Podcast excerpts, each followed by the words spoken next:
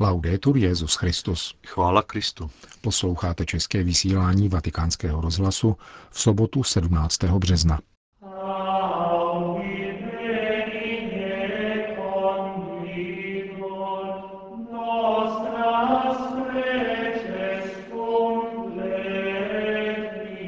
Jediná nepřemožitelná zbraň je láska živená vírou, kázal Petrův nástupce při mši svaté v San Giovanni Rotondo za účastí 30 tisíc lidí.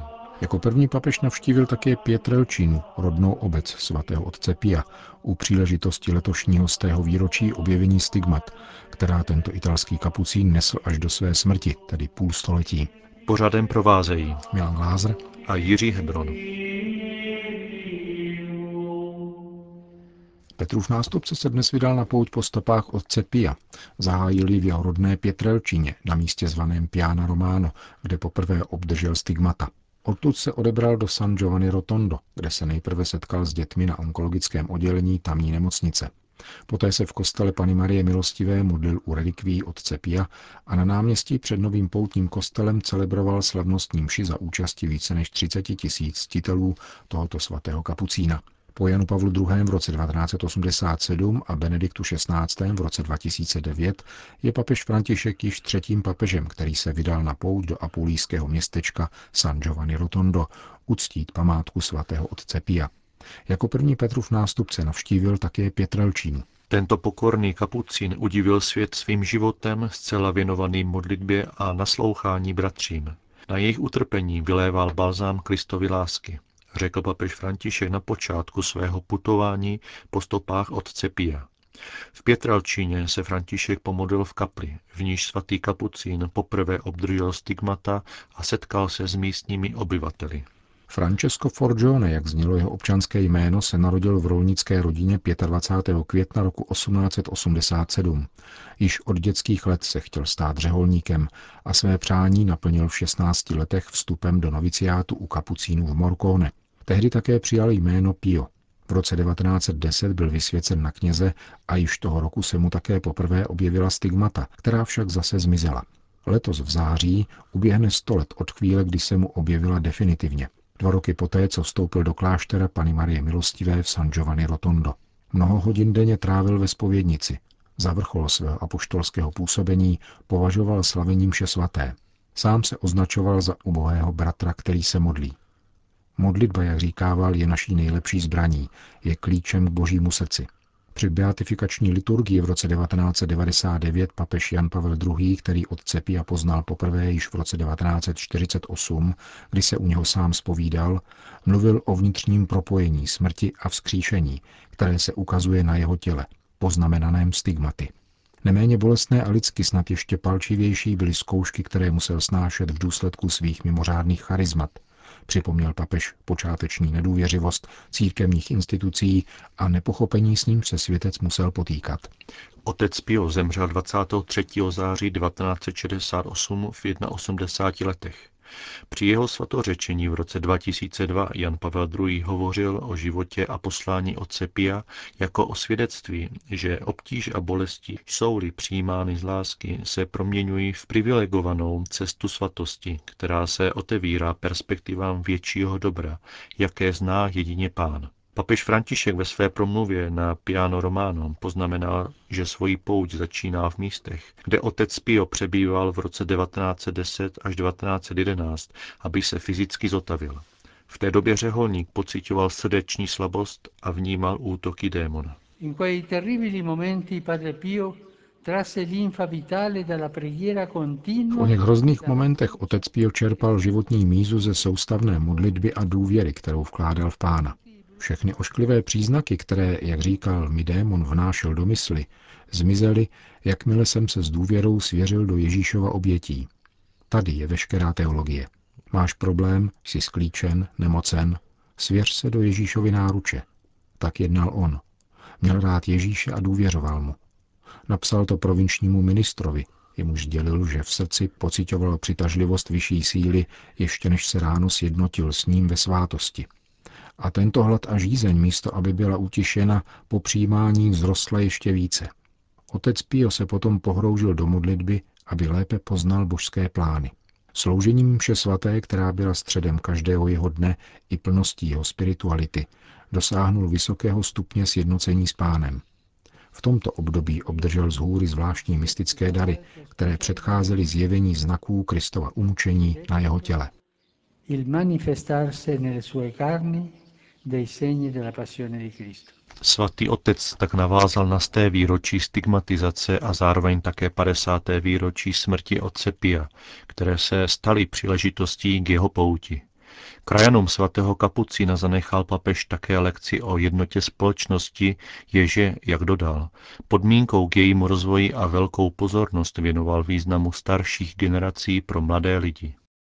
Auspico che questo territorio possa trarre Doufám, že tento kraj načerpá novou životní mízu z učení otce Pia v nynější tak nesnadné chvíli, kdy obyvatelstvo postupně ubývá a stárne, protože mnozí mladí jsou nuceni odcházet za prací jinam. Vnitřní migrace mladých je problém. Proste Madonu, aby udělila milost a mladí nalezli práci tady, mezi vámi, blízko rodiny a nebyli nuceni odcházet a hledat ji jinde. Kraj potom strádá. Obyvatelstvo stárne ale staří představují bohatství. Neodsouvejte staré na okraj, prosím. To není třeba. Staří jsou nositelé moudrosti. Ať se staří naučí rozmlouvat s mladými a mladí ať se naučí mluvit se starými. Staří jsou nositeli moudrosti svého kraje.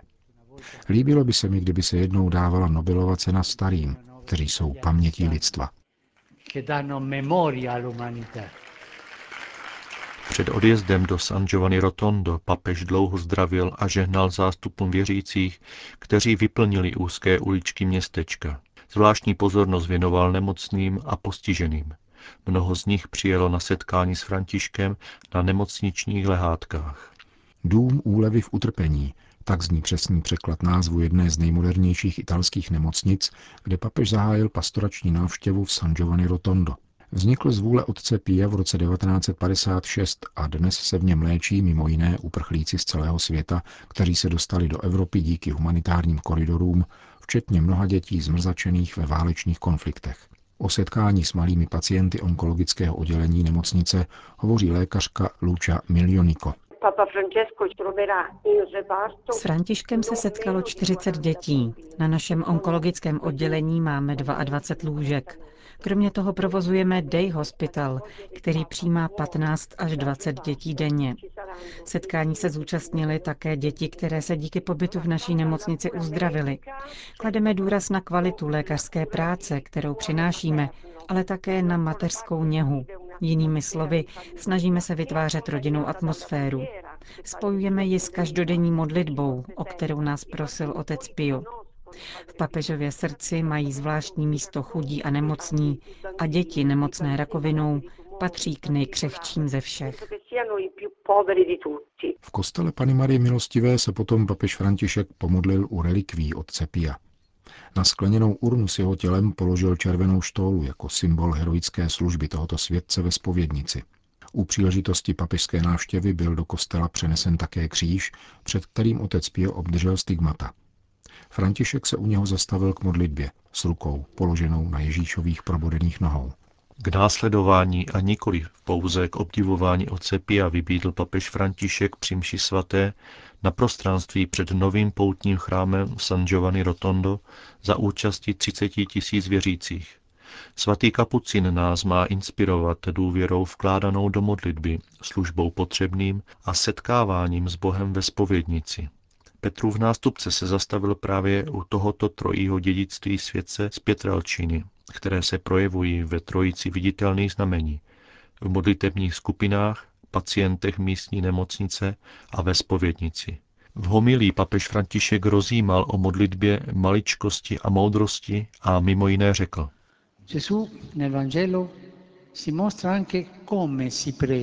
Ježíš nám v dnešním evangeliu ukazuje, jak se modlí. Říká, velebím tě, otče. Neříká, potřebuj to či ono. Nýbrž velebím tě. Otec nemůže být poznán, pokud není veleben, pokud se nevěnuje čas pouze jemu a není-li adorován. Pozapomněli jsme modlitbu klanění a chvál.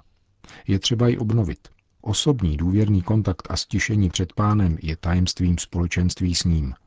Modlitba se může zrodit jako prozba, i o rychlou pomoc, ale zraje teprve velebením a klaněním. Pak se stává opravdu osobní, jako u Ježíše, který pak svobodně rozmlouvá s otcem. Ano, otče, tak se ti zalíbilo. Modlitba zraje. A potom ve svobodném a důvěrném dialogu na sebe modlitba bere celý život a předkládá jej Bohu. Ptejme se tedy, podobají se naše modlitby také té Ježíšově, anebo se omezují na příležitostné nouzové volání. Když něco potřebuji, tak se jdu hned modlit. A když nic nepotřebuješ, co děláš?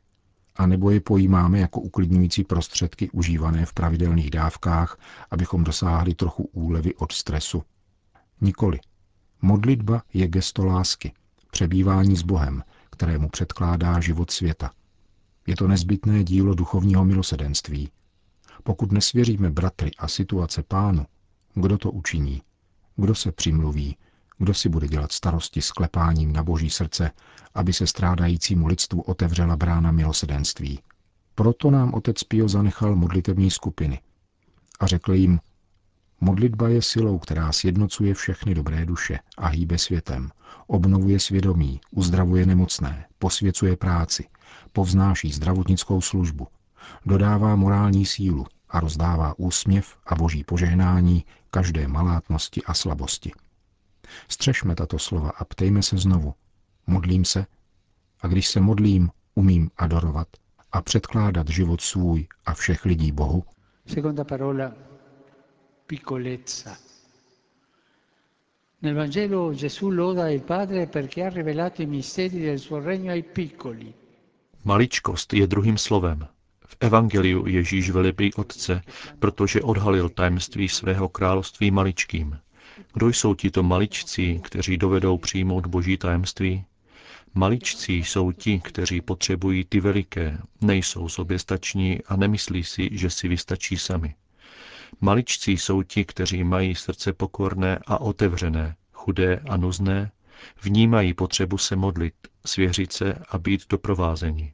Srdce těchto maličkých je jako anténa, která chytá boží signál a hned jej zaznamená. Bůh totiž hledá kontakt se všemi, ale kdo se dělá velikým, vytváří enormní interferenci a netouží po Bohu. Když jsme plní sebe, není místo pro Boha.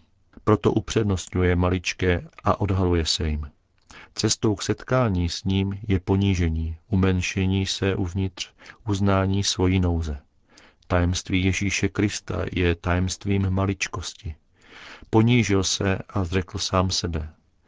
Ježíšovo tajemství, jak vidíme v hostí při každé mši, je tajemstvím maličkosti a pokorné lásky a, a lze jej chápat pouze tím, že se staneme maličkými a setkáváme se s nimi. Infine, la terza parola. Nakonec třetí slovo, moudrost. V prvním čtení praví Bůh, ať se moudrý nechlubí svou moudrostí, ať se udatný nechlubí svou udatností. Pravá moudrost nespočívá ve velkých talentech a pravá udatnost nespočívá v síle. Není mocný ten, kdo prokazuje svoji sílu a není silný, kdo na zlo odpovídá zlem. Jediná moudrá a nepřemožitelná zbraň je láska živená vírou, protože má moc odzbrojit síly zla. Svatý Pio potíral zlo celý život a bojoval moudře, jako pán, pokorně, poslušně, křížem a obětováním bolesti z lásky. Všichni to obdivovali, ale málo kdo jednal stejně. Všichni o něm mluví dobře, ale kolik je těch, kdo ho napodobují? Mnozí se rozhodli dát svůj like stránce velkých svědců, ale kdo jedná stejně jako oni? Křesťanský život totiž není líbí se mi, nýbrž daruj se. Život voní, když se obětuje. Stává se nechutným, ponechává-li se sobě. La vita profuma quando è offerta in dono. Diventa insipida quando è tenuta per sé. Kázal papež František při mši svaté během sobotní dopolední návštěvy v Pietralčíně a San Giovanni Rotondo. Končíme české vysílání vatikánského rozhlasu. Chvála Kristu. Laudetur Jezus Christus.